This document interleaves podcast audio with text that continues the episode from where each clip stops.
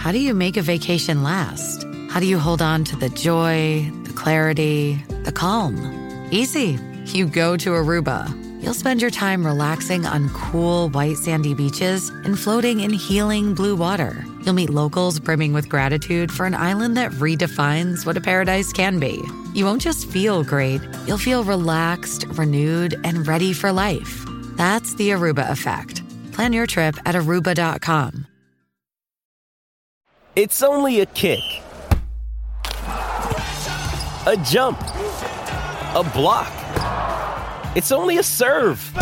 It's only a tackle, a run. It's only for the fans. After all, it's only pressure. You got this. Adidas.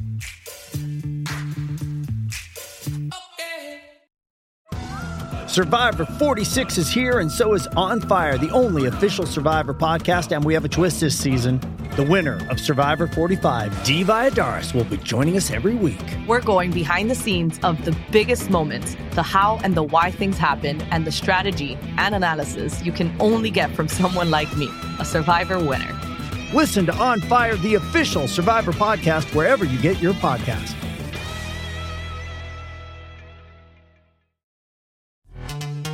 This episode is brought to you by Pepsi Wild Cherry. Pepsi Wild Cherry is bursting with delicious cherry flavor and a sweet, crisp taste that gives you more to go wild for.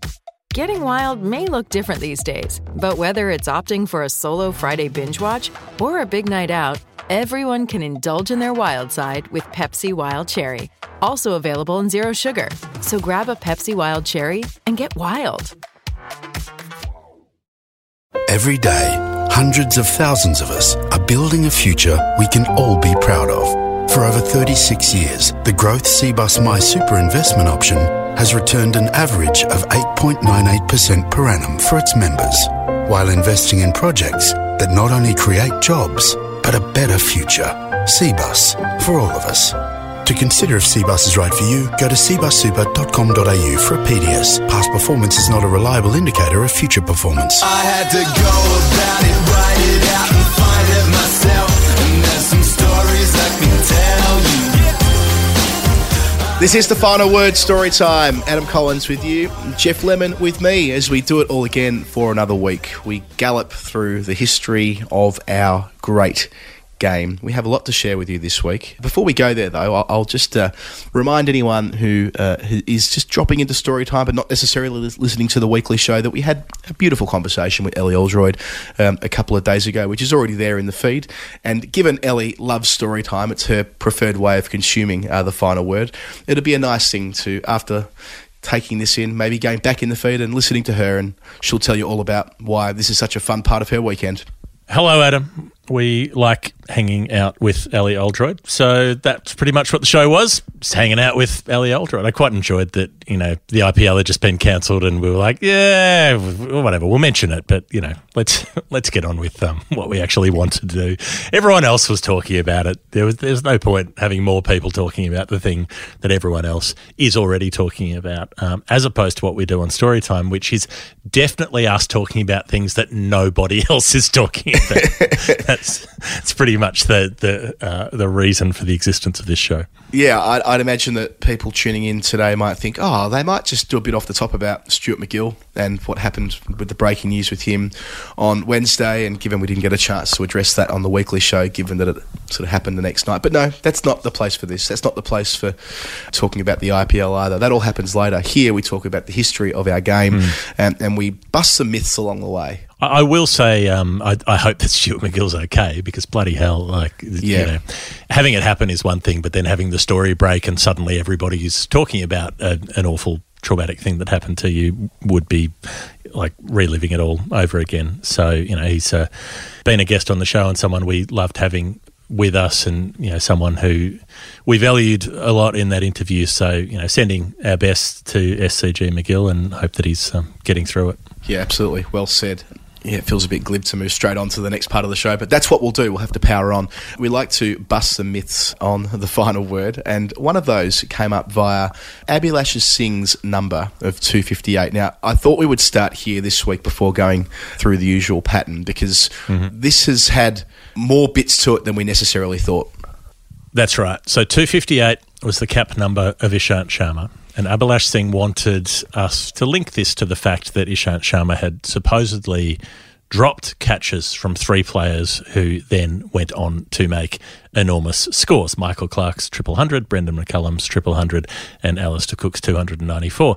The thing that we've turned up was that it seems very unlikely that it actually happened in the Alastair Cook innings. So it did happen in the other two, but pinging Ishant Sharma with three of those misses seemed unfair. And I did ask if any listeners could check this out. Mel Shawley, one of our listeners, has been doing the research during the week and has reported back to say that while Cook was probably not dropped during the 294, he was dropped by Ishant Sharma during an innings of 190 in Kolkata in 2012. Ah. And it was it was Ishant Sharma. It was a caught and bowled chance, which the other two were as well. So they were all off Ishant's own bowling, and which was the other thing that that tied them together. So that makes it seem like that's the drop that people are thinking of. And Cook did go on to a big score.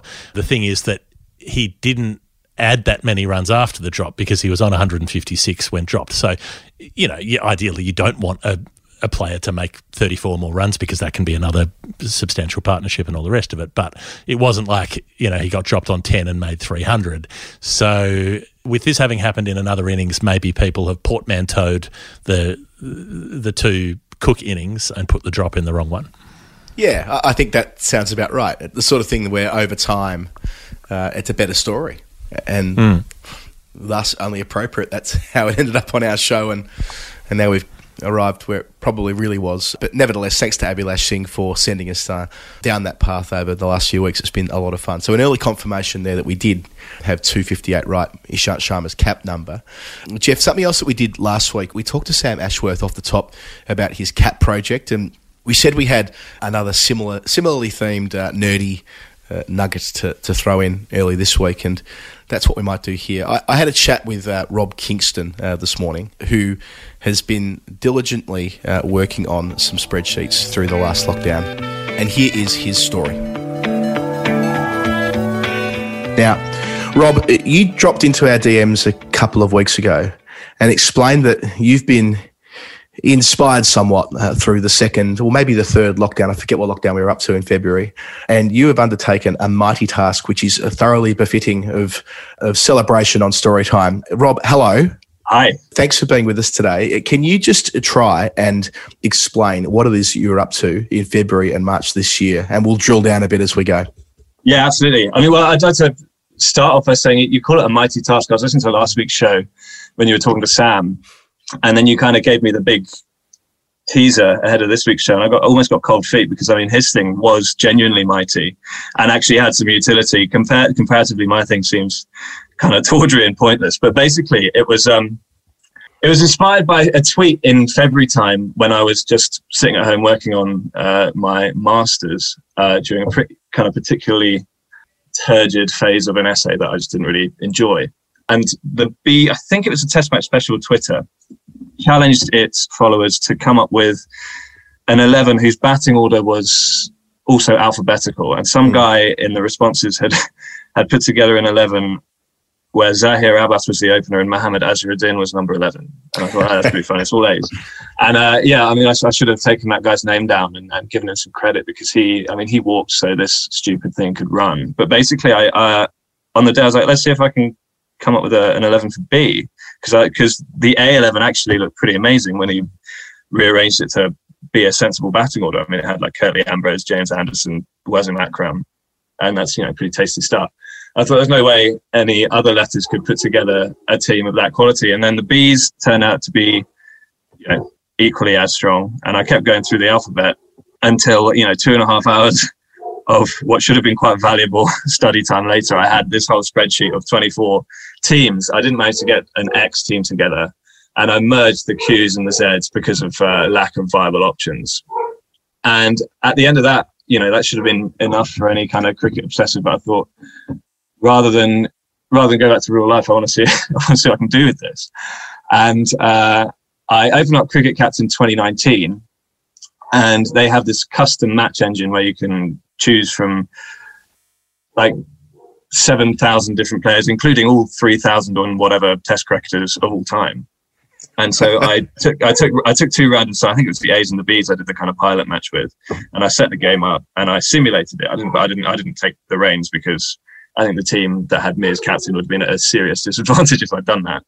And it, you know the scorecards came out and I kind of poured over it and I thought, wow, this is uh, bizarrely kind of compelling. So uh, you know, and a thought hit me. I thought, well, if I keep going with this, I don't really have to think about the kind of boring and difficult thing I was doing beforehand. so I put it together into a kind of tournament where I quote unquote seeded the teams into three groups of eight. Although looking back on it, there seems to be no rhyme or reason to the seeds, and some groups are way tougher than others. And I thought, right, I'll, I'll, I'll, I'll have them play a round robin and then go f- through to quarterfinals, like uh, a bit like last season's, bit like last season's Bob Willis. And um, I did the first game and I set up a spreadsheet to put the stats in and take it. I, th- I took my cue from the the kind of season averages that you see in Wisden. So I had the it's it's in that format of uh, Mm. listings, and I put the stats in from the first game. And I thought, wow, I could have a I could have quite a you know pointless but interesting document here if I if I if I stick with this. Then by the end of the, about the fifth game, I thought, oh, this is going to eat up more more of my time than I'd anticipated, because rather than rather than kind of scale back on the extent of the statistical record, I thought, no, I've started this way, so I'm gonna I'm gonna I'm gonna record fastidiously So every you- stat. I mean, that's that's again, it's the can't stop, won't stop attitude that we take. Oh my, yeah, show. totally, totally. Which I mean, and, and I love the idea that you, you were. I mean, you, you run the test balloon A's versus B's or whatever it is. And you're like, fuck it, I'm going to run every single game and take down the stats from every. I mean, give us a sense of the amount of time this took because if you're inputting the data by hand on each Yeah. Game. Uh, I'm, I'm, I mean, I've seen some of these uh, these spreadsheets in their final form. They're quite intricate. I mean, this must have taken ages. Yeah, it did, and I mean, I'm sure, I'm sure some people may uh, get in touch and tell me that how I could have done this better, but I'm completely tech illiterate. So yeah, I just took a screenshot of the of the scorecards and literally kind of manually input every number into an Excel spreadsheet. And each game, I'd say, probably took between five and ten minutes to set up the teams on Cricket Captain anyway, because I, I'm sure there's a way you can, but I don't know how to save custom 11s for future use. So I had to start fresh every time. So it took yeah five ten minutes to do that. Simming the game was you know took and it was done in an instant, and then uh, probably per game like half an hour, forty minutes maybe to do the whole thing. And there were uh, what seven? I think I worked out that the entire thing, start to finish. I think the final was the 63rd game of this. Longer than the longer than the actual World Cup, comfortably.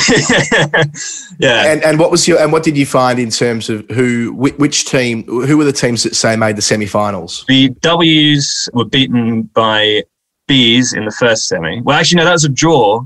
And for some reason, I decided that the tiebreaker should be the first innings, which, as a Somerset fan, brought back painful memories of Bob Willis. But uh, yeah, the Bees, I mean, the Bees were just kind of grimly, predictably amazing because, well, Bradman, whose giant shadow just kind of yeah, just blotted out everything as usual. He was leading run scorer by a massive margin. But the bees, I mean, as as Geoff said in the, in his response to my first email, the bees are a team of shithouses, and they're the people you'd root against. I mean, Boycott, Boone, Bradman, Barrington, Border, Botham, Boucher, Benaud, Broad, Trent Boult, and then Bishan Bedi. And I thought, well, Stuart Broad is kind of the shrinking violet of that team, which says something.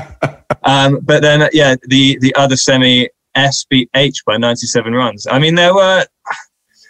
I was hoping there might be a few more upsets. Really, I mean, those, those letters.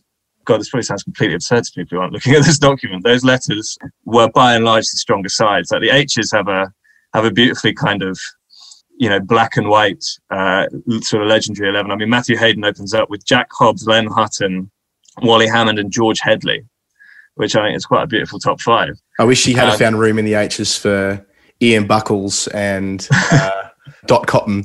That line might be a bit, bit But, um, to those who are listening in Australia. But anyway, Well, I mean, that, yeah, that, that, it, it was, you know, that there is there is entertainment to be had by kind of trying to compile amazing 11s out of I don't know what you call like the jock letters, like B and A, where they just come up with amazing teams. But the the true joy I found was uh, was compiling the kind of lesser 11s out of letters that you really had. I mean, the letters basically that I had to refer to Statsguru to find enough players whose names began with this. The first of those was E, which has a reasonable, if kind of quirky, batting lineup. John Edrich, Dean Elgar, Bill Edrich, Dean Edgar, Farrokh Engineer, and Mark Ealham at six. But the bowling attack is a thing of uh, kind of insane beauty. I mean, you got John Emburey and Phil Edmonds as as twin spinners, and I gave I gave Emburey Emburey the captain's armband, which I don't know, and I think Edmonds might bristle at that. But then uh, the the seam attack of Fidel Edwards, Shaminda Eranga, and Mark Ealham, which I mean would. We talk about we talk about our dream dinner parties. I mean, Mark Ealham's got to be in some on that front. He's your number six uh, and your and your third seamer. He's doing a lot of heavy lifting there in the Yeah, well, you say third seamer. I mean, I looked at Shaminda Eranga, who is not a guy who's over I was familiar with, but I mean, his numbers are seriously kind of Sri Lankan seamer who isn't Shaminda Vas. I think he took like 80 wickets at 39 or something. but yeah, and then I mean the, the vowels, apart from A, the vowels were pretty tricky to put together. The I's, for example, have a great top four of uh, Tamim Iqbal, Nafis Iqbal, Afi, Asif Iqbal, and Faisal Iqbal. and then uh, Ikin, who's fir- the guy Ikin, whose first name I forget, and then Doug Insole at six, Ray, Ray Illingworth, captain seven. And the wicket keeper, again, wicket keepers are a tricky one because, I mean, they are in many cases the kind of the real dark horse of the team uh, an Indian guy, an Indian guy who, and I apologize in advance for this pronunciation, Indrajit Singhi, who uh, I think played a few Test matches in the in the, in the 50s. He's at seven. Then Mark Ilott, Alan Igglesden, and Bert Ironmonger finishing that one off. And I'm not sure they did too well. I'm just looking at the thing and sort of making remarks and I see them now. But the, the, team that really uh, disappointed were the R's, who had like possibly the strongest top six in the thing. I mean, Mark Richardson opened up, then Barry Richards, Viv Richards, Richie Richardson, Ajinkya Rahane, Joe Root, and then Dinesh mm. Ramdin. A bowling attack of uh, Andy Roberts, Kemar Roach, Kagiso Rabada, and Sonny Ramadhin. Right? You'd think they, yeah, you'd, you'd think they'd go deep, right? I think they won one game in the whole thing. and that was against one of the real dogshit sides who did. They, they, they beat the Qs and Zs, something like that. Uh, no, they beat the Jays actually, surprisingly, who are actually you know kind of handy. They lost to the U's, who were again uh, the U's were kind of a surprise package because they. Uh, yeah, I really, I really had to dig deep to find enough people with U as a surname, and I also had to treat the kind of I don't know what you call it, the sort of prefix subname in Inzamam ul Haq and Misbah ul Haq as the first letter of their surname, just so they had a batting order. But there's Kasim Umar, Taufeeq Umar, George Ulyett, Polly Umrigar, Inzi, Misbah, and a guy called Atik Uzzaman, who's a who played one test as a Pakistani wicketkeeper, and who basically saved the U's from liquidation because I had this rule where I thought they better all be test cricketers because otherwise I wouldn't be able to find them on the cricket captain database. But yeah, I mean, and, and another another thing I realized as I was going through it, I became more interested in imagining how these teams would get on off the field than on it because I mean some of the some of the groups of guys are pretty eclectic and I thought, for example, I mean, imagine how David Gower, W.G. Grace, and Graham Gooch would get on behind, you know, in the bubble, for example. oh, Rob, this is proof that the vagaries of cricket extend from on field to off, and yeah. the passion of uh, people that listen to our show has really no end. Thank you for taking us through that. Final question: Who won? We we said who was in the semi-finals. Who who was triumphant? Sadly, everyone's least favourite bees. The bees with Bradman, Bradman. Bradman leading the wicket. Who, who led? Who led the wickets? Who led the runs. The runs, Bradman comfortably. He uh, 1261 runs at 105. And Stop his it. His, his teammate Boone got was the only other four figure batsman. He got 1076 at 82. Yeah, uh, like I say, not too many uh, upsets. The bowling, I've I've I've arranged it is in averages I do in Wisden, but the, the leading wicket taker was Bishan Bedi again, so the Bees really really dominated. But I mean, look just just cursory glance at the stats. Some of the, I mean, Underwood in Derek Underwood in a kind of flawed U team absolutely shone. He got he took 52 wickets, and obviously they only played the seven the seven group game. And then podcasting world legend Aubrey Faulkner, who is is it Jarrod Kimber who's really obsessed with him. yes, right? Jarrod wrote the definitive Aubrey Faulkner. yeah, well, Aubrey. I mean, Aubrey. You know, he did the business. I mean, the S didn't do too well, but he uh, he's fifth in the batting averages with 604 at 67. And then he took, I can't find him, somewhere down the bowling, but he took like 40 wickets about 28. So, yeah, good old Aubrey. Yeah, broadly in keeping with his uh, actual uh, real life career. Yeah, exactly. I mean, his he, isn't he the only Test cricketer in history to have a batting average over 40 and a bowling under 30. Yeah, his overall figures are ridiculous and uh, was the sort of standard bearer for that team uh, at the time Yeah. that he was playing before he passed away. Uh, Rob, for coming on to the show and really embracing the spirit of the final word story time, uh, thanks for sharing what you've been up to over the last couple of months. Uh, thanks so much for having me on. It's been a, a real thrill. Cheers. I'm Glenn Maxwell. Make sure you listen to my favourite podcast, The Final Word. Thanks again to Rob. That was fantastic. Really enjoyed his company, having a chat down the Zoom screen. We will put in the show notes his blog link. Uh, Rob said that he's been wanting to start a blog for a really long time, and this was the uh, the catalyst for that, the work that he's done. So he's called it his Alphabet Challenge, uh, and you will be able to pick it up and look at all the scorecards and all the spreadsheets there at the link I'll drop in now. And obviously, for that ridiculous effort, Rob Kingston is our Cbus Super Performer of the Week. Much like his made up batting characters, Cbus goes into bat for their members. You can visit cbussuper.com.au slash the final word today. If you've ever wanted to go to a superannuation website and see cartoons of us on the landing page, if that makes you feel better about addressing your super, then great. Great, because that is a thing that we can do for you. That is a very specific service we can offer. You can get a PDS, which will help you decide if CBUS Super is right for you, and you can remember that past performance is not a reliable indicator of future performance. Beautifully done, Geoff. Yes, I, I like the idea that someone making a, a massive financial decision about sorting their super ad is going to see a mm. photo of you and me. Well, not even a photo, a caricature of you and me and go, this is the mm-hmm. day I will do it. But it should be, because there's no point waiting. It's a good thing to get sorted out. I just think it might be calming, you know, because because financial decisions are scary, even if they're not bad ones, like having some money when you retire. They're intimidating. People put them off for years and years and years. And so, you know, maybe if maybe if there are a couple of uh, friendly drawn faces by the very lovely artist David Squires, then maybe that makes you feel more like doing it. All right, Geoff, after a long intro this week, we're finally into the meat and veg of our show. How do we do that? Nerd Pledge! Nerd Pledge. It is a game. It is a game that initially we started playing with people on our Patreon page uh, because they were using this game to support the show by sending contributions to the show, but not normal amounts of currency that they were sending, but very specific numbers. Very specific numbers. And the numbers had some link to cricket in some way. And we didn't know what the link was, but we had to work it out. That's how the game started. And that is how the game continues to be played as nerd pledges come in week after week and we look at them on this show. Well explained, Geoff. The first of those this week is a beauty, an absolute beauty. So, 906 from Basab Majumdar. It comes with a clue. Basab says, A decade when modern Indian cricket was born. 906 is a mix of five numbers. As a collective, they refer to, let's say, a classical musical ensemble of some kind. And Indian cricket classics they are. Now, it's a cryptic clue, a lot of detail there, Geoff, but I know you spent quite a bit of time this week getting to the bottom of it. 906 Basab Majumdar. Yeah, when I saw this clue, I had a pretty good feeling immediately uh, about what it would be. But it meant that I had to do a lot of research into this because it was very interesting. And so I, I well, when I say I had to, I mean I just did. You know, I kept I kept putting off recording the show because I was like, I need another day to just keep reading ab- about what's going on with this particular answer. So let me put the number together for you first. Nine oh six, combination of five numbers. We have 266 test wickets taken by Bishan Bedi, 242 for Bhagwath Chandrasekhar, 189 for Erapalli Prasanna, 156 for Srinivas Venkataraghavan.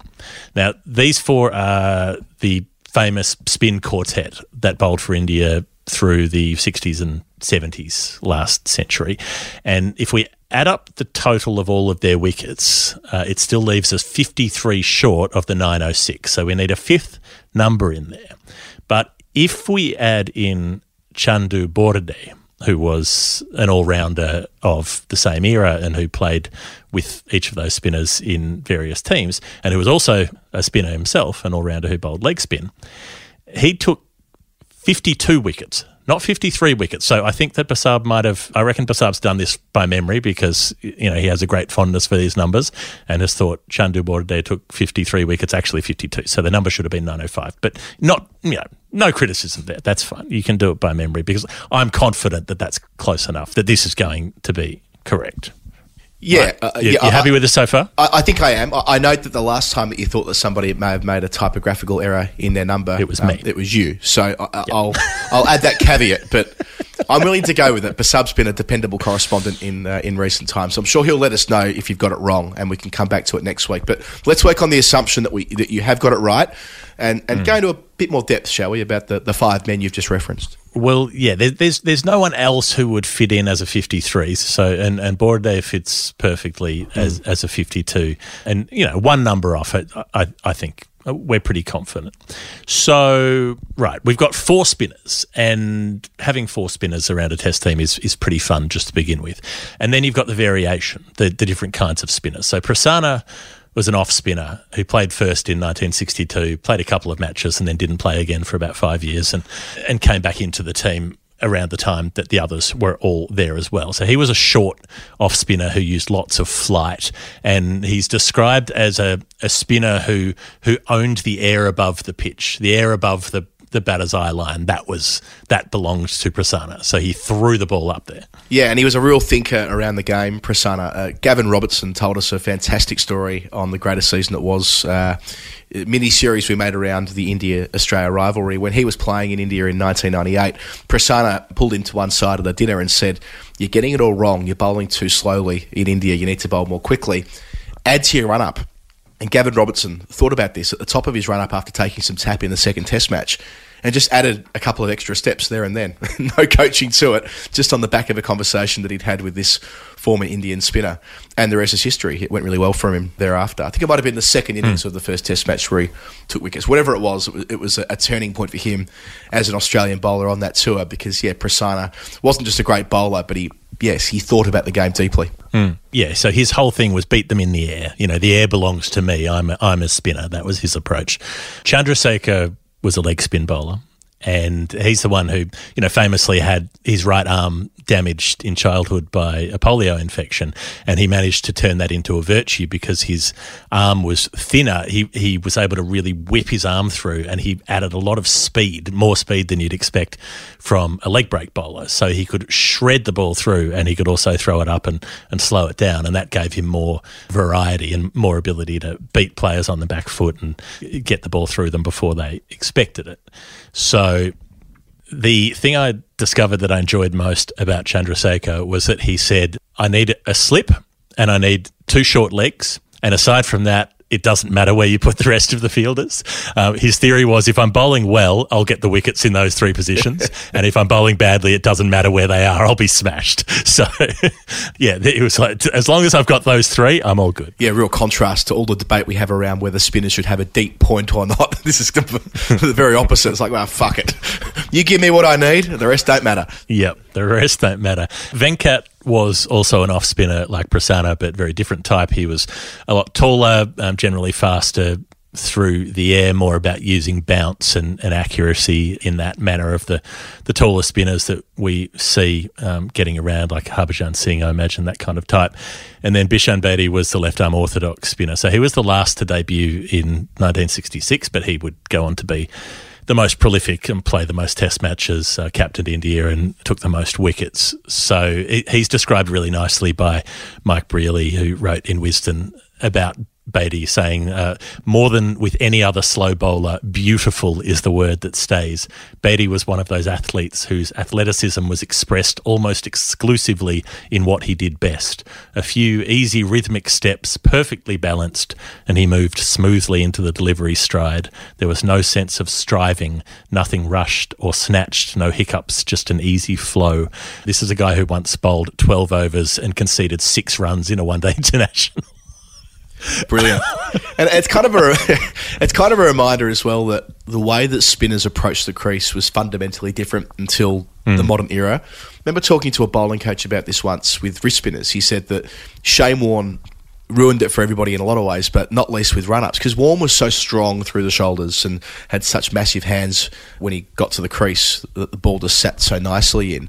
He didn't really need to bounce to the crease, and so Mm. many leg spinners have tried to replicate Warne, and they didn't have that power in that final step. Yeah. They needed to actually run in or bounce in at the very least, and that's now de rigueur. You don't see many spinners really walk to the crease. Matt Parkinson, the, the England leggy that's playing at the moment, is probably the most like Warne, and he bowls quite slowly through the air. Whereas back then, you look at tapes of cricket series of yesteryear. I was watching a, I think I mentioned to you, Geoff, I watched a documentary about cricket in the 50s from England a couple of weeks ago. And that's exactly how spinners went about it. It was a walk to the crease, and it was all about what they did with their fingers at the last minute. And it was very slow through the air. And I suppose that was the, the joy and the beauty that, that Brearley's uh, describing there. yeah, some of the you know the kind of Abdul Qadir run in at a at a crazy angle, uh, or even Stuart MacGill, who we were talking about before, who you know seemed to come in off a medium paces run up mm. when you were mm. used to watching Shane Warne. So those are the you know the main four: Prasanna, Chandrasekhar, Venkat, and Bedi. They're the, they're the you know the four big guns, and they they all came together under the Nawab of Pataudi. Tiger. Two. The the, uh, the younger, the Nawab of Pataudi two colon the quickening, who who was captaining India at the at the time. I, I know I've said it, I know I've said it before, but whenever we think of Tiger Pataudi, all I think about is the Billy Birmingham CD for Bill Lawry. This is your life when he's interviewed on the show and he goes, "Fuck you, fuck your country, and I hope you have a shit night." His parting words to Bill Lawry when brought on as a guest. Uh, well, you know, maybe there was something in that. Um, but the, the the Nawab Mark II had no fast bowling basically, and decided that rather than pick ordinary fast bowlers with a couple of good spinners, if your best bowlers are spinners, just pick them, just pick them all. A bit like Clive Lloyd doing the opposite in the West Indies, saying, Yeah. "Well, why bother picking a spinner who's not as good as a fourth fast bowler if we can have one?" So this was the idea. They all came together in the squad when the West Indies toured India in 1966. And they all played in that series, but mixing and matching, so only three of them in the side at any one time. There's actually only one test match ever where they all four played in the same test side, and that was in 1967 in Manchester. They did really well. They took 19 wickets between them, bowled England out pretty cheaply twice, and didn't have the batting support, so they still lost the test match. And so after that, it tended to be Bedi, the left arm orthodox, Chandra, the leg spinner, and then one of the two off spinners, even though they were very different kinds of off spinners. So in different groupings of three, they played a lot over the next decade. So they won away series in the West Indies and in England in 1971, which was massive for India. I mean, this was an Indian team that had won something like three tests out of the last 70 plus that they'd played. You know, they weren't used to winning matches. Chandra Chandrasekhar was a real match winner. Off the top of my head, I think it's I think it's 16 five wicket hauls. Eight of them came in test match wins. So he played in 14 wins and took a five for in eight of those wins. So you know was a was a real match winning kind of player. And you know they won those away series. They won a stack of home series as well over that time, and also all four of them played on that amazing tour of Australia in 1977-78 when five test series. It was two all heading into the fifth, and Australia managed to clinch the series late. But um, the Indian spinners had been so good throughout that series, Prasanna in particular. So those were the four, and then alongside them, sort of at the at the start of their journey, I suppose at least.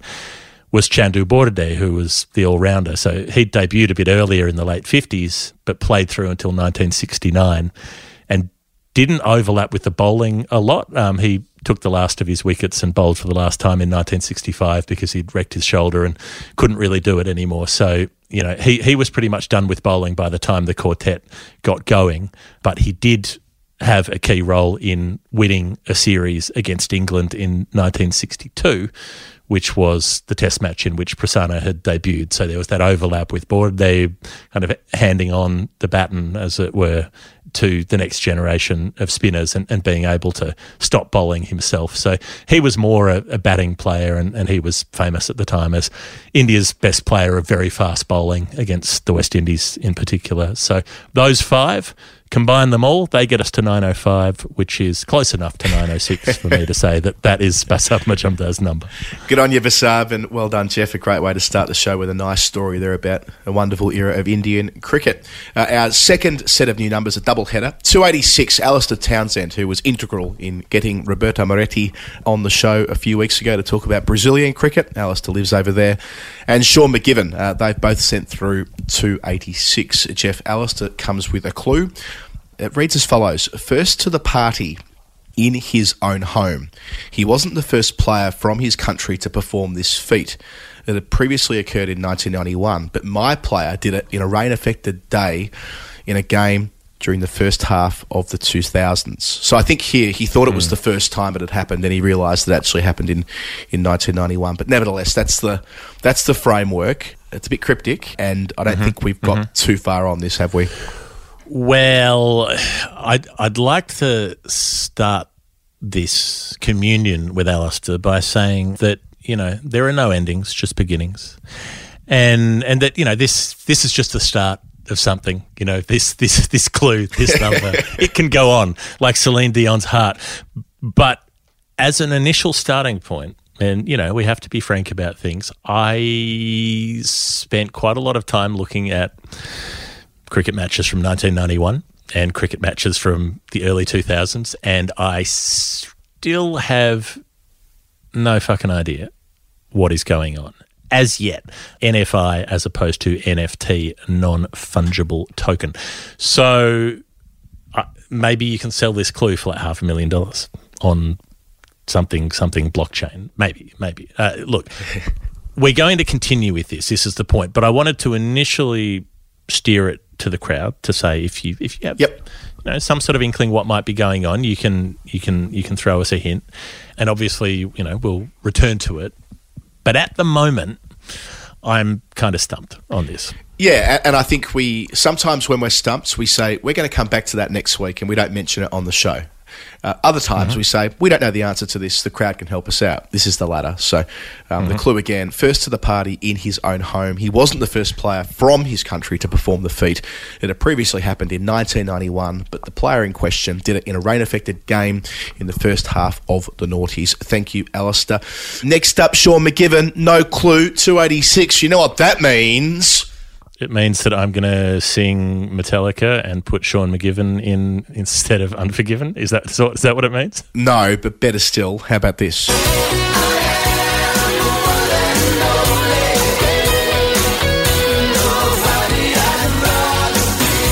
Yes, on the weekly show, Ellie Oldroyd told us how she interviewed Chesney Hawkes, and he returns again after a couple of weeks off. Hello, Chesney, uh, Reading's favourite musician. The 286th Test cricketer from England is the man that. I love when a number like this comes up, Geoff. When I see a number in sort of anywhere between about 240 and about 300, I'm like, this is in my hitting zone. Please be a cricketer who's only played a handful of Test matches for England.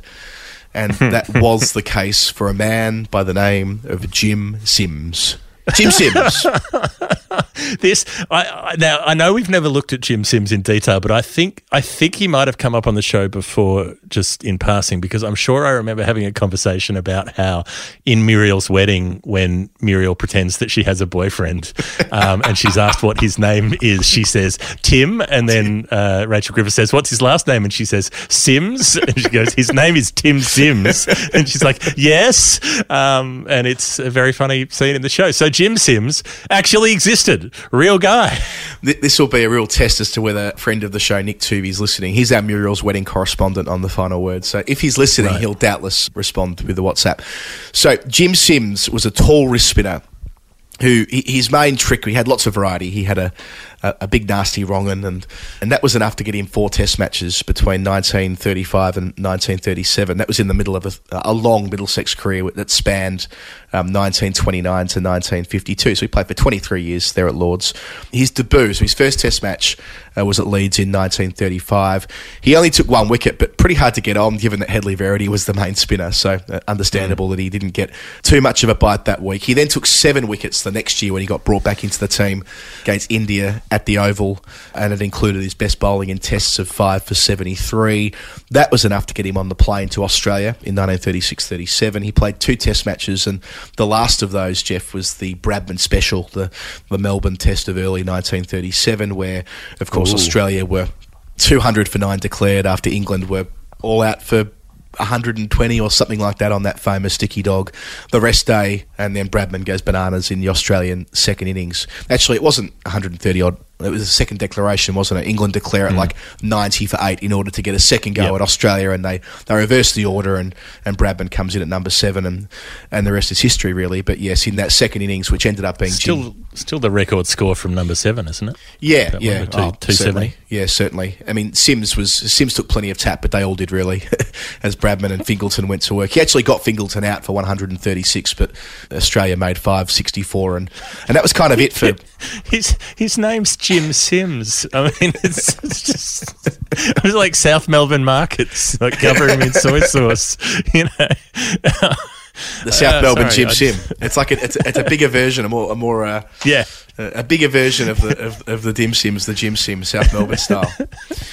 so that's the end of the Test career, but it didn't really matter. I don't think too much to Jimmy. He was a he was a friendly, happy-go-lucky character who was grateful to get the chance to, to play for England.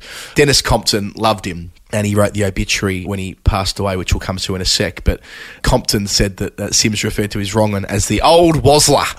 The old Wozzler was uh, was, The was what? the old Wozzler. That's what he called his wrong one.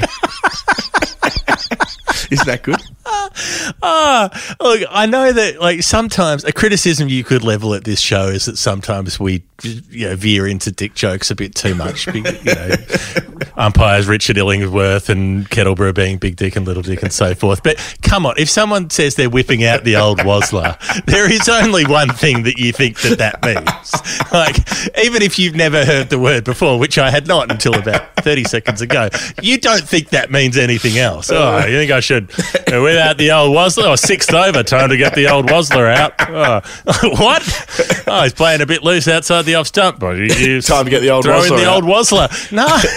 I suppose. I mean, I mean Nathan Lyon. Nathan Lyon named his um, named his uh, carom ball, whatever it was. Geoff, didn't he? All, all the way back when. Yeah. I can imagine John Emburey might have called his wrong, or might might have called his other one the old Wozzler. but um, yes, so did so did J- uh, Jim Sims. Just to distract them while you're running into bowls, like Jason Gillespie doing the seagull arms. Just run in with the old Wozzler out.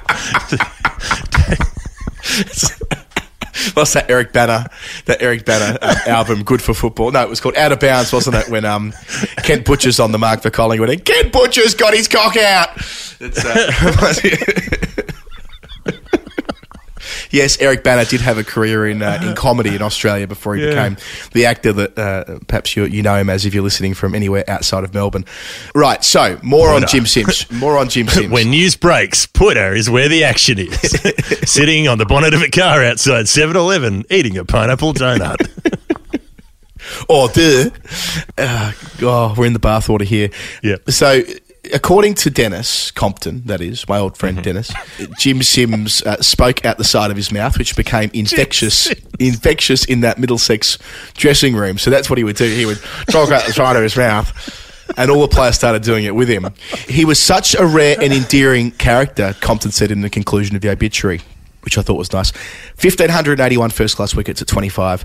He took 100 wickets in a season eight times. In 1939, he had 159 wickets at 20 when the season reached a, its premature conclusion. That was the most in the country, as of course that, that being the year the Second World War was declared. So he has that stretch out of the game. But after the war, he kept cracking on. So in 1948, he took all 10 wickets in an East versus West England game. Uh, not many people have taken all 10, but Jim Sims did. He took two hat tricks against, uh, and one of those was against the touring South Africans at Lords in 1947. And how's this for a late twist? When his career ends, a little bit down the track, he decides that he wants to he wants to stay involved. So he becomes the Middlesex scorer. I mean, it's it's it's a fairly unlikely transition from being from. I mean, we have a lot of dedicated scorers who listen to the final word, but I don't think mm-hmm. any of them were playing first class cricket and have been former Test cricketers and then on the tools, on the pens and the rulers. Uh, uh, uh during Wozzler the in day or after out when he was doing the scorecards? Was it, what was the position of the old Wozzler? Just dip it in the inkwell and then mark the card with it. Well, I don't know whether I don't know where, what the old Wozzler was doing in the hotel room in Canterbury in 1973, where he tragically had a heart attack the night before a county game and died at age 69. He was going to be scoring the next day, but yes, he was England player 286. He was dusty old bastard Jim Sims. Wozzler in, Wozzler out. He had that test cap, and obviously, it's pretty clear he- left a pretty big impression on the game. So I'm glad we were able to tell his story today. Uh, thanks, Jim. Pour a little soy sauce out on the curb for you. Grief. Uh, okay, we've got we've got one more number. we've got one more new number. It's a double header. It's coming in from Tim Harding and Alex Brown, and the number is three dollars, three point zero zero. Now, this might ordinarily not be a nerd pledge. Uh, it might be a Julio pledge, and you know the Julio pledges are those who they're not interested in getting in the nerd business. They're just going to send a normal amount of currency. And I will say we have some Julios to uh, thank as well, but I'll, I'll do that next week because I'd like to dedicate a little bit of time to the Julios when it's their time to shine. So if you have Julioed in you know the last couple of months and, and your name hasn't come up, that's when it will. But 3.00 in this case, in these two cases, we've been assured that it is a nerd pledge. It's a nerd pledge number. So it might mean 30, it might mean 300, it might mean three, uh, all kinds of things. But I think it's going to be the, the same answer for both players, regardless, because I already know that Tim is a New Zealander because his previous number was relating to Richard Hadlee's nine wickets in an innings. And Alex is a raging Kiwi who has had a few goes at Nerd Pledge over the last couple of years, and they've all been New Zealand numbers. Mm. And Alex said, time to make it a bit harder, given that you already know it will be about New Zealand. So I know this is a New Zealand number, and I think it'll be the same number for both rather than different numbers. That's this is this is where I'm up to thus far. Okay. All that said, I've got no idea what the actual number is, but here are some things. I'm going to show my working. All right, so. 300 Old say, is the Wozzler in or old? Wozzler out? Old Wozzler tucked to the left, uh, discreetly out of sight below the Zoom screen. Uh, don't want any of those New York Times type incidents um, on the final word. I'll offer to them. Um, now, Be doing that. I'm going to invite baby John Burgess onto the show. um,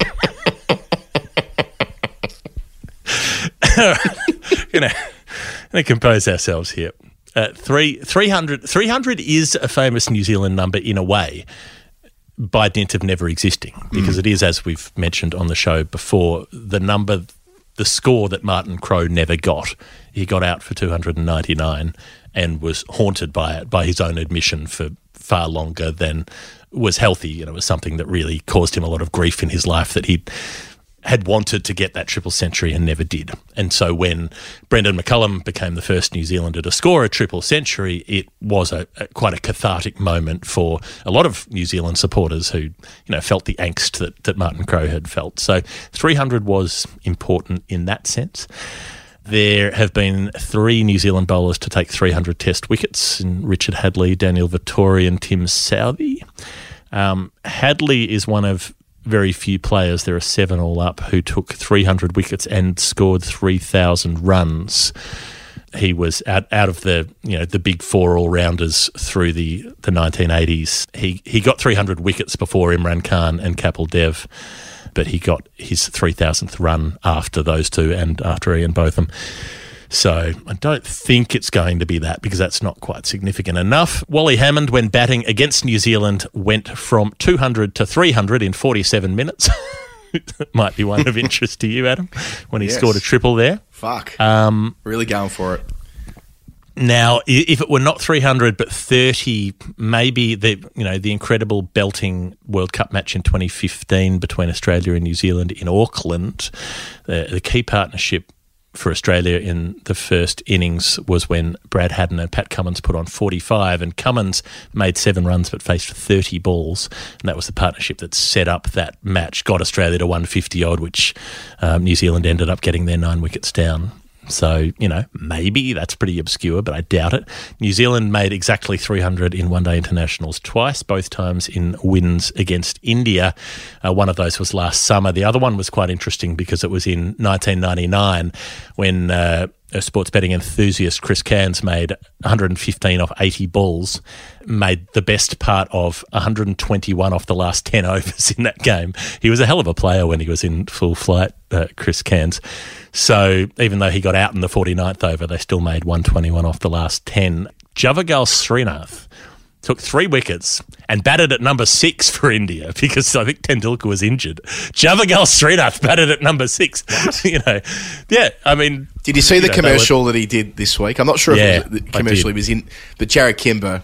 Uh, Is it an IPL ad they were using this year? Perhaps it was, but it's worth Yeah, it's worth looking up on It's- Jarrod's It's, for a credit card company with Javagal Srinath and Venkatesh Prasad leading a, a sort of boy band style crooning exercise. It's quite good. Um, good to see Venki getting some love out there. But yeah, Srinath at six wouldn't have happened very often. Chris Harris took four for. Azharuddin, Muhammad Azharuddin was playing. He and Chris Cairns could have had some interesting conversations. Tell you what, maybe maybe Arthur Conningham could have gotten involved, shared shared a few ideas.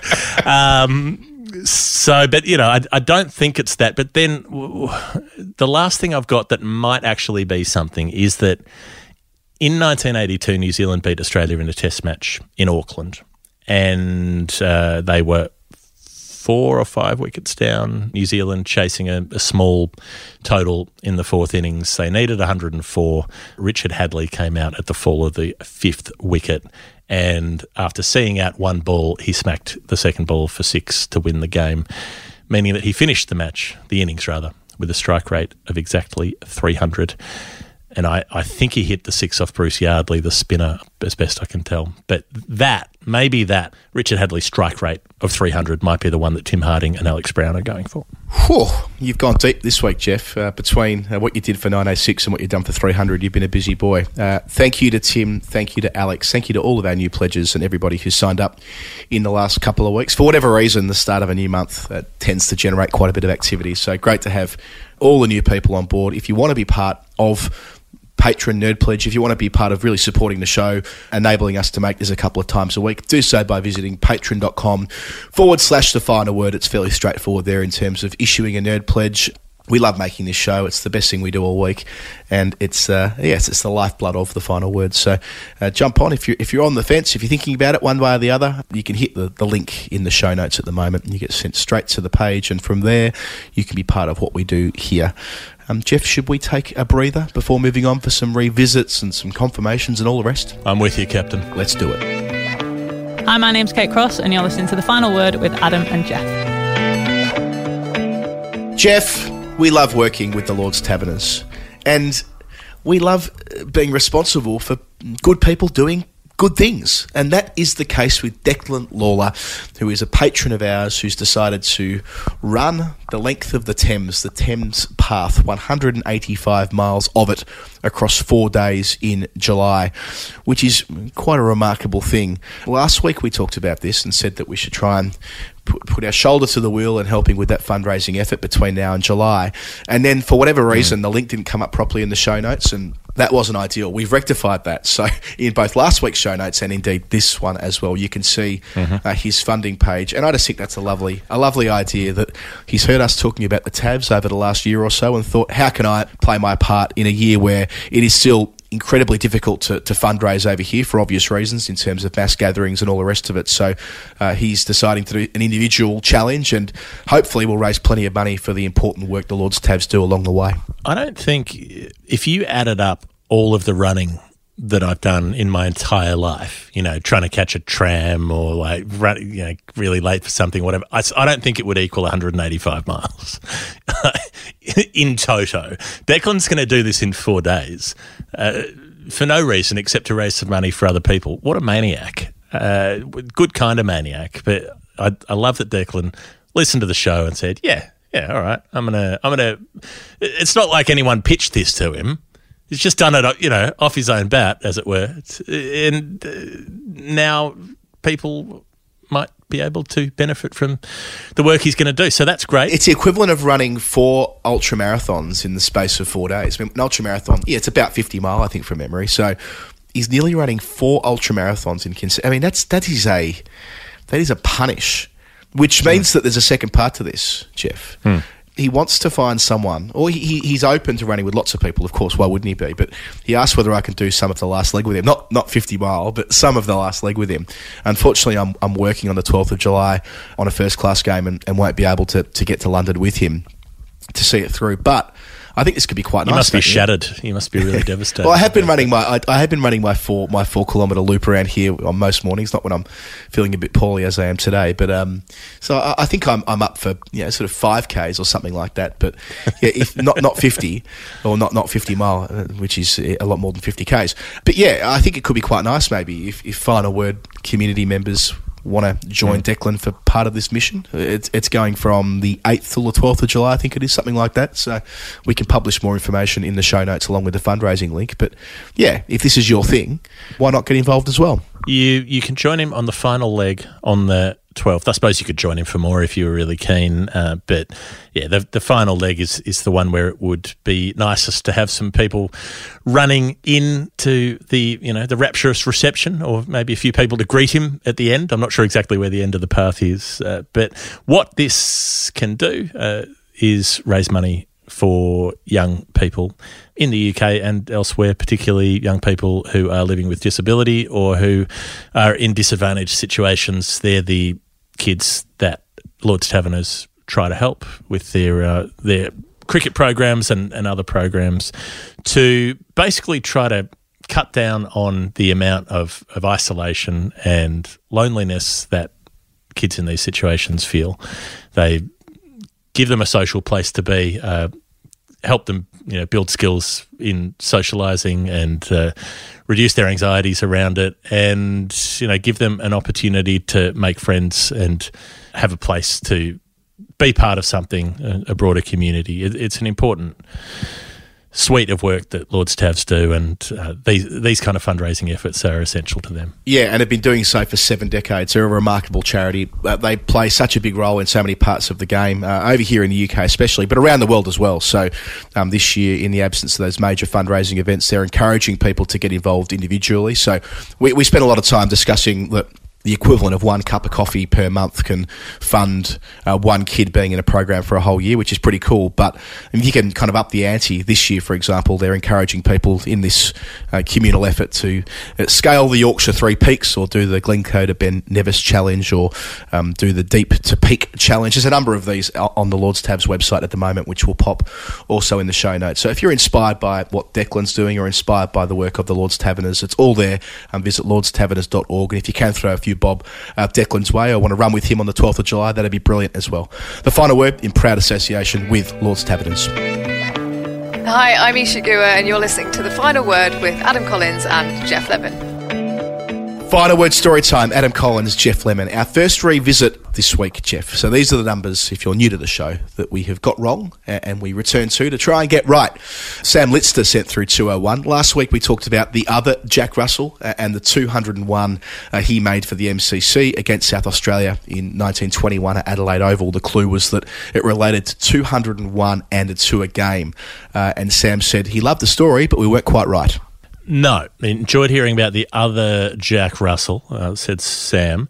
The kind of story my wonderful late pop would have loved. But my 201 was actually a team score. Uh, your sleuthing, Adam, he says, is on the right track in terms of roughly working out his age, therefore his grandfather's likely age, therefore the approximate time frame.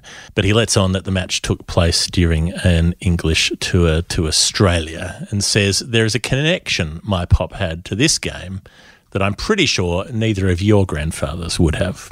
Yeah, and he's right. Uh, a, a very strong connection at that. So, yeah, he's from good Queensland stock and he's 36 years of age. So, and I think the other clue was that his grandfather wasn't quite old enough to be there. In any case, it, it all all roads lead back to Bodyline and 1932-33, a very famous tour of Australia for England, perhaps the most famous.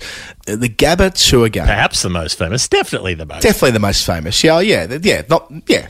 Sure, of course it is. Why am I? Why am I? Why am I putting a caveat around it? The most famous tour that's ever been. Arguably, my, my least favourite word in all sport reporting is arguably.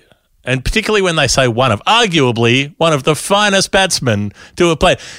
If you're saying one of, you don't need to say arguably. Piss off with your equivocation. If you're one of, you're already covered. No, like, yeah, you can argue anything. Arguably, like, arguably, COVID is spread by 5G. It's arguable. It's fucking stupid and it's wrong. All right. But it's arguable. You don't need to put arguably in there. All right, got just- it. Let's go. it. Let's go full Wozzler here. The most uh, important, significant, Thank you, memorable tour that England ever made of Australia. Controversial, probably the best descriptor there. Yeah. There was a tour game at the Gabba in Queensland, of course, uh, which is where uh, Sam is from, where the MCC played just before the Brisbane Test match. So this is in, in February 1933, just after the Adelaide Test, which was earlier in January, uh, where there was the Oldfield incident where the crowd erupted. Uh, and well, they weren't protesting, but the, the, the deafening boos that you read about from that particular controversial Test match. And looking closely at the scorecard of this tour game, Geoff, who batted number five for Queensland? None other than Lewis Litster and he went on to top score as well against Larwood and Voce and Bowes and co. He made 67 out of Queensland's 201 in the first innings, which is pretty cool. Um, it was one of, and I assume Lewis Litster must be, I mean, must be the grandfather of, of Sam. It stands to reason. Great, great, great. great, great. No, sorry, great grandfather. You're right. Yes, that, that's better. So we- we're, we're working. Yeah, the generations would be such that even though his grandfather may not have been born, his great grandfather looks to be uh, Lewis Litster, who made uh, that top score in the innings of 201. Yeah, one of three half centuries he made uh, for Queensland as a right handed batsman uh, starting in 1927. He also played the MCC in 1928, where he made 59, another one of his 50s. And that was at the exhibition ground, Geoff. So, of course, we've recorded the show from the exhibition ground before, which was where Bradman debuted in that summer of 1928 29. In 1933, though, he was out to Bill Bowes in that first innings and Hedley Verity in the second, so a couple of very handy names there. In the Cricketers match report, which I tracked down, it said that Litster hit well, but could get nobody to stay with him. There was a curious incident during the innings. Oxenham hit the ball to Allen's hands at short leg off Larwood, but on appeal, the umpire gave him not out, as he stated that he was unsighted. The other umpire did not give a decision. So there was a catch at short leg straight off the bat, and because the umpire couldn't see, presumably because the bowler was in the follow through, that was enough to, to have the decision turned down. I doubt we see that in modern cricket. But yes, it was uh, his great granddad who stood up to Harold Larwood and Co. and, and made 67 out of 201. We're, we're assuming great granddad, it could be his great uncle or something like that. I'm sure he'll let us know. But it's brilliant all the same. So uh, that's the revisit. 201. Sam Litster, thank you. It's got to be great granddad because his his grandfather had a connection to it, meaning that it must have been his father. That's much cooler than I think my great grandfather tried to join up in the Boer War and then ended up in jail for fraud.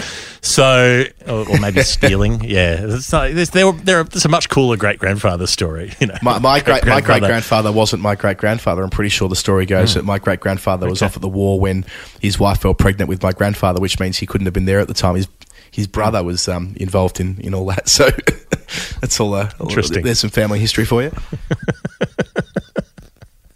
The judicious use of the old Wozzler. Yes. Um, okay, I, I like it. Um, I, I like where it's gone. It's uh, the the umpiring thing does sort of ring true of the era that it was probably a couple of local Queensland umpires. You know, they were like, "Oh, sorry, mate, didn't see it. Yeah, too bad." Yeah, there were there were lots of shenanigans going on. You know, they the, the, the same kind of thing happening when they were no balling Jack Marsh out of the game and so on in in the early part of the century. Queenslander. Was that addressed to me? Um, as a Queenslander, I um, I can only assume that was addressed to me. Right. Next number, next revisit. Anna Collins, five pounds sixty six. Uh, you were talking about the innings in which Bradman made three thirty four at Leeds in nineteen thirty. God, there's been so much Bradman this show. Yeah, uh, well, she she loved it. It was a beauty. And remember, of course, that we were doing 566 a second time after going down the wrong route. I think we sold 455 for her accidentally. Well, I put in the wrong number, but someone solved this as well because because the number I tried to put in was 566 and what I put in was 455. What a correspondent has pointed out is that obviously four is next to five and five is next to six on the keyboard. So if your fingers were one key wrong when you tried to do five six six, you'd end up writing four five five by mistake, and that must be how it happened. Oh, this is like that, that autocorrect with aunt. Hmm. Well, not really with aunt. I see what's happened here. Yeah. I see what's happened here. Okay, so Anna goes on to give us another clue, and her nerd pledge was inspired by the fact that England were back on free to air television. So she made the pledge when England, uh, presumably, were playing against India back in February. Some clues are much more obvious when you're watching cricket rather than listening to radio coverage. If you want a clue, the main street of America might help lead you to your answer. So I'm thinking Route 66, Joe Root. Where's number 66? Isn't that funny? Hey, hey, Route 66, Hey, Route 66. hey. Well, also that they um, they they changed the number of the bus in Leeds that goes to Headingley. It's the number sixty six. Um, it's- yeah, jet, jet, dead set. So that it's now Route sixty six when you head down to Leeds. I don't mind that. I, I heard Joe Root speaking uh, about county cricket uh, the other day on the BBC Test Match Special podcast, and he's a man who really loves his cricket. He's so passionate about it from start to finish, from the stop, top of the pyramid to the bottom, and, and all the rest. So we all love Joe Root. So I was looking for five, six, six, and Joe Root links, and didn't really get very far. Really, at one stage, England led by five sixty six against Australia at Lords in 2013 when Root was on 178. He went on to make 180 though the next day, so that doesn't really work. He averaged 5.66 in youth T20s for England way back when, um, as well. Uh, and, and and I looked at those double tons that he was making around the start of the year that, that Anna may have watched, and th- they didn't quite last 566 minutes. The one at Chennai was 536 minutes, so half hmm. an half an hour short. So that wasn't quite to be, but that was enough to get you in the right headspace for it. Yeah, well, the 66 had to be Joe Root. The clue about something's being more obvious when you watch it on TV, it obviously, is that you can see the player's shirt number, which you can't hear on the radio. But I, so I figured, what's what's something that Joe Root has done five times, and something that he did for the fifth time during the first test of that series, the first test back on free to air in 15 years in England was make a double century. Uh, that was his fifth double hundred. So there was the unbeaten 200 against Sri Lanka at Lords in 2014. With that innings, he was the, the youngest England player since David Gower to make a 200. The great 254 that he made against Pakistan at Old Trafford, the 226 at Hamilton, and then in three test matches earlier this year, he made 228 at Galle and then 218 at Chennai. So that was his fifth double hundred. It was five double hundreds for number 66, Joe Root for Anna Collins. That'll be the one, I reckon. Next revisit, Joseph Brookshaw, 1887. And I'm kind of gutted we didn't get this right. This might be some of our best work in recent times, uh, making 1887 work for Simon Jones. The background was that um, Joseph's previous number related to Stephen Harmison's best test figures, and we thought, well, it's going to have to be Simon Jones, who played 18 test matches, and there was something else to do with the 87. He took, he took 18 wickets in the 05 Ashes, winning the Ashes for the first time since 1987. That's right. 18, That's right. That's right. And I think there was something else for eighty seven we liked as well. Either way, it was a it was a bloody good answer, but not great good answer. enough. Uh, Joseph goes on to say that he had three favourite bowlers in the mid two thousands. So Harmison and Jones were definitely two of those, and he loved that we were able to link it through the two thousand and five Ashes with his number. But there was a third who didn't play for England, but was just too good for me not to love. He's actually been in the news in the past week as he's taking a break from cricket. So maybe my last clue wasn't quite right. So his last clue was that this particular person was still involved in cricket, and I, I like the idea that Simon Jones had last year taken up a position looking at insurance for, for cricketers' injuries. He finishes by saying, coincidentally, my first pledge of 619 also works for him. Uh, and that didn't take me long to realise he must be talking about Shane Bond, who played 18 test matches and took 87 wickets. What a bowler. Averaged just 22. And Geoff, as you know, his strike rate of 38 is the best in, well, it's the second best of all time behind George Lohmann. So that's a that's the, the first, I suppose, first of the 20th or 21st century to have a strike rate that low, which is fairly remarkable when you consider how many wonderful bowlers have, have been through the test arena. I suppose he, he was, Geoff, thought of as the best seamer since Richard Hadlee for a long time. Do you reckon Trent hmm. Boult's overtaken him on that measure in the last few years? I don't know. It's a bit of a toss of the coin, isn't it? Probably by body of work. You know, Yeah. Shane Bond is he, he's still more about potential than deliverance because he, you know, not deliverance in the banjo playing way, delivering. I don't know. He's. It was all about what could have been with Yeah. Shane Bond because he was so good when he could get on the park, but he couldn't get on the park that often, and so yeah, he was the most talented. You know, I, I, I think that would still stand, but in terms of what Boult's been able to do over you know a decade plus in the game, would would would stand superior to that now. So yeah, and there was some amazing days. So the six nine team was a one day international that he played against India in two thousand and five. But that's after two years away from the game, which makes it even more impressive. I reckon that was when I think he had his back fused together, the same operation that was ultimately recommended to James Pattinson in Christchurch a couple of hmm. years ago. So the two thousand and three World Cup. Remember, he picked up six for twenty three against Australia in a, in a losing effort. He bowled a ball in that tournament against India that was clocked at 156.4 kilometres an hour. So, in a way, not surprising that, that stress fractures immediately followed that tournament because he was sending it down so quickly. But he did step up against Australia. He took 44 one day wickets against their main rival at 15.8, including a hat trick at Hobart in 2006 2007. He averaged just 19 in home test matches, including eight wickets to, to finish his career in, in 2009. That was the only test match he played after briefly having a, a contract with the Indian Cricket League, which of course made it tough to, to segue back into uh, the international arena. But he was able to do that at the very end. And noting the fact that he was in the news in the last couple of weeks. He just finished up with the Sydney Thunder as their coach, and he's announced that he's going to be taking some time away. But yes, per Joseph's uh, uh, commentary above, one of the most exciting bowlers to step on the field in that era, one of the quickest and, and certainly uh, one of the most talented. Shane Bond, 18 test matches for 87 wickets. Very good. I like it. And another one which you should have got right morally.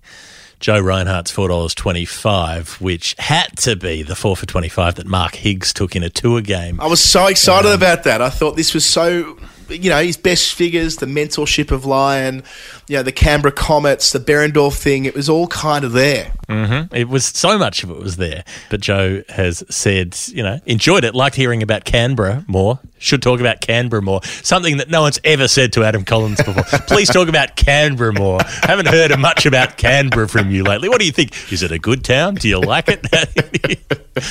ah, guy will talk to you about Canberra for 14 hours straight. Careful what you wish for, Joe. Now, Joe says the pledge relates to cricket in Canberra between last summer's touring team, so between India and the PM's 11. Yes. uh, linking back to uh, oversized shorts, dirty polos, and all of the rest of it. The PM's 11. That's um, a, a- a fond place in our hearts. So, something else in a PM's 11 game. What's 425? Yeah, I was racking my brains for uh, last year's tourists and, and the PM's 11. Of course, there was no PM's fixture, so that, that didn't quite add up. But yes, last year's tourists, being the Indians, did play in a, in a very famous Prime Minister's 11 game back in December of 1999. And it was the very final push that Brett Lee made to get himself in the test team. So he led the attack and took four for 25, thus 425. And that was after the PM's team made 334. Andrew Symonds made 100. David Fitzgerald also made a ton. And then his brother Shane Lee was captain and threw him the ball to bowl the first over. Block, Blocker Wilson was opening with him, but Lee just went nuts. He bowled so quickly in that game. I think it was on Optus Vision, I reckon. So we were able to see how quick he was because Brad Haddin was standing so far back and um, he found the outside edge of VVS and Sachin quite early on to the gloves of Haddin and he skittled Ramesh early on too and I think he uh, knocked the middle stump out of the ground. He hit the stumps again at the end. It was also very exciting. India were all out for 170 and yeah, he'd made that statement and, and sure enough he was picked for Boxing Day and took a five for on debut and the rest is history. Indeed, that's the end of the revisit uh, section and the start of Brett Lee's many, many phantom chainsaws. If we haven't got your number right in the first section, we'll do it on the revisits. Drop us a message, let us know, particularly the ones where we definitely didn't get it right because we already knew that we weren't going to. But sometimes we do get them right. Confirmations, uh, some of the ones we did get. Yeah, we have a few here this week. One from Simon Butcher in his 304. Uh, we talked about Steven Finn's test bowling average of 30.4. Uh, Geoff nailed it. Poor old Finney's not had much luck with his knees. Of course, it was in relation to his knee uh, hitting the stumps and that law change or that playing condition change that was uh, made shortly thereafter. He's someone who I always wanted to do well, especially after being labelled unselectable by Ashley Giles back in 2013, I think that was. Maybe it was around the 2015 World Cup, whatever it was. Yes, I remember that. And it was a chastening experience for him. How could it not be? But the good news Mm. is that Finney was picked for Middlesex last week for his second game of the season and, and took five for 77. So he's taken a, a four wicket haul and a five wicket haul in his two matches so far that he's played. And I'm not sure whether he'll play uh, this week. And, you know, uh, spoiler, we're recording this midweek because I'm, I'll be working at, at Lords over the weekend. But yes, he, he's had his first opportunity with the red ball in a couple of years and, he, and he's taken it so far. Do you think? Do we try to have it both ways? Because we complain about officials being boring and not saying anything um, and, and giving pat answers and all the rest of it, and not being honest. If a player's bowling so badly that they can't be selected, and you say that they can't be selected, then you know, like that's that's something that has been brought up a lot uh, relating to Yeah. Steve Finn over the years since that, that this was a you know a painful thing and something for uh, like should can you can you criticize Ashley Giles for being straight about how it was at the time? I don't know. Yeah, I, I, suppose it's knowing your knowing your bowlers, knowing your players. I mean, Yeah. it, it's it's a it's an above the shoulder thing. I mean, it- Mm. that might work for some guys, and for some players saying, "Oh, they're unselectable," that might fire them up. But I think we learnt quite a bit a couple of years ago uh, watching the Edge documentary about his personality and what had happened to him in Australia in the previous tour when he was left out on Boxing Day. And yeah, I Mm. think in hindsight, uh, that that was a that was something that worked against Finn rather than motivating him to get back into the team. Right. Well, the 304 was correct. Cam again's 723 uh, was also correct in that it was the 7 for 23 that Dennis Lillee took on his most dominant day in World Series cricket against the West Indies. World Series cricket still not as good as the gentlemen of Philadelphia versus the gentlemen of wherever else it was that they were playing against. The smoking gentleman of New York or whatever it was. Uh, and the last so smokers and non-smokers, and uh, the, the last one we did get right was from Sam Nemsa, albeit with a little bit of help, I must admit. This was my favourite bit of story time last week, where Sam said that the six, the zero, and the nine all meant different things, and we knew there'd be a Kent connection, and it was to do with Joe Denly. Has six half centuries, zero centuries. I said nine years between England caps for Denners. Another great answer, mind you. Like this is three absolute ball tearing answers that have been knocked back.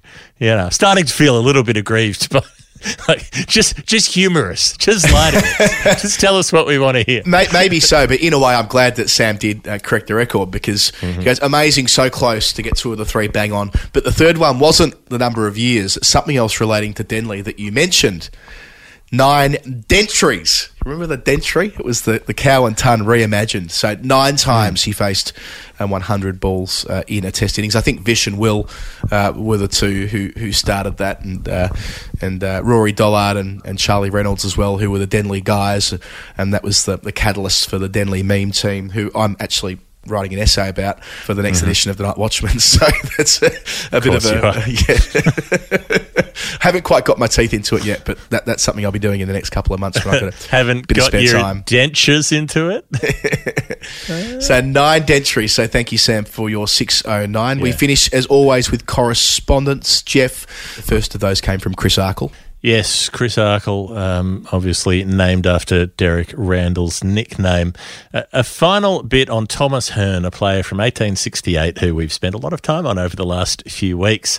After our listener Thomas Melia had Cricket Archive change their scorecard that showed Thomas Hearne opening the batting, uh, even though he hadn't apparently done so.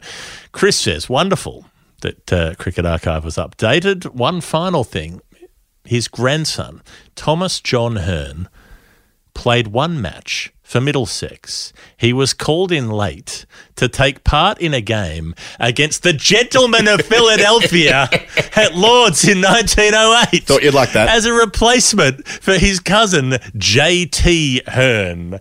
Uh, so, the Gentlemen of Philadelphia, no doubt this was a first class fixture, better than World Series cricket, as they rocked up at Lords to play Middlesex. J.T. Hearne, a proper player who played 12 test matches for England and took 3,000 first class wickets, wasn't there. And so, Picked his cousin. Jay Hearne had to had to come in and play instead. However, the game was played on a treacherous pitch, says Chris, and finished in a day. Hearne, arriving in the late afternoon, never took the field, so he's credited with a single first class cap. For a match in which he not only didn't play, but wasn't there for any of the match because he was a late replacement for someone else who was obviously a far better cricketer than him. As soon as I saw that, I knew you were going to love it. it. It ticked a lot of boxes for you, didn't it? Status, uh, the Jets of Philadelphia, and a relative of uh, of Thomas Hearne. Uh, so thank you, Chris Two Arkle, relatives. for two relatives. For, the, the grandson and the grandson's cousin. And I hadn't actually read that, but I can tell why you said, "Oh, you should take the the first bit of correspondence. You do that one," because there was a little Easter egg in there for me. Yes, there was a couple. and Chris and Chris Arkle, thank you for allowing us to put a really nice full stop on that conversation that's been going for about four weeks now. The second bit of correspondence is from Alan Simpson, and this is the "Hit Me with Your Best Shot" Pat Benatar segment that we started last week. Who sent it? Jack Quigley uh, wanted to know what we thought was the best shot we've ever seen in our lives. And Alan Simpson enjoyed that. And he also enjoyed the fact that, to his knowledge, Geoff is the first cricket podcaster to utter the immortal line. Can we just come back to venereal disease for a second? when last week talking about Wally Hammond's troubles in the mid 20s. Regarding the best cricket shot of all time, Alan goes on to say, I would like to nominate Albert Trott's lofted straight drive, one of them in particular, of course, the one that goes over the pavilion at Lords that we've talked about on Storytime in the past. Mm-hmm. Although, if the qualification is that you have to have actually been at the ground to have seen the shot, I may need to get Darren Stevens to nominate it for me. He was on the Lord's ground staff then, I believe. Hey, still got. I like it. I like it. I like it. Very nice. Thank you, Ellen. I think that is a good nomination for, you know, if you wanted to talk about most famous shots, you know, maybe that's the most famous cricket shot, hitting it over the Lord's Pavilion. No one's done it since. Uh, it's a big swing. It was a big boy. and the last bit of correspondence from Ross Davey, who spotted the potential symmetry between the Dare to Dream tour and the Centenary Test, namely that we could try to lose a match against Dera Ismail Khan or against another team playing as Dera Ismail Khan by the same margin that Dera Ismail Khan lost in 1960, whatever it was, 50, whatever it was. Can't remember the year now. 1964, I think it was. 64 uh, by an innings and 800.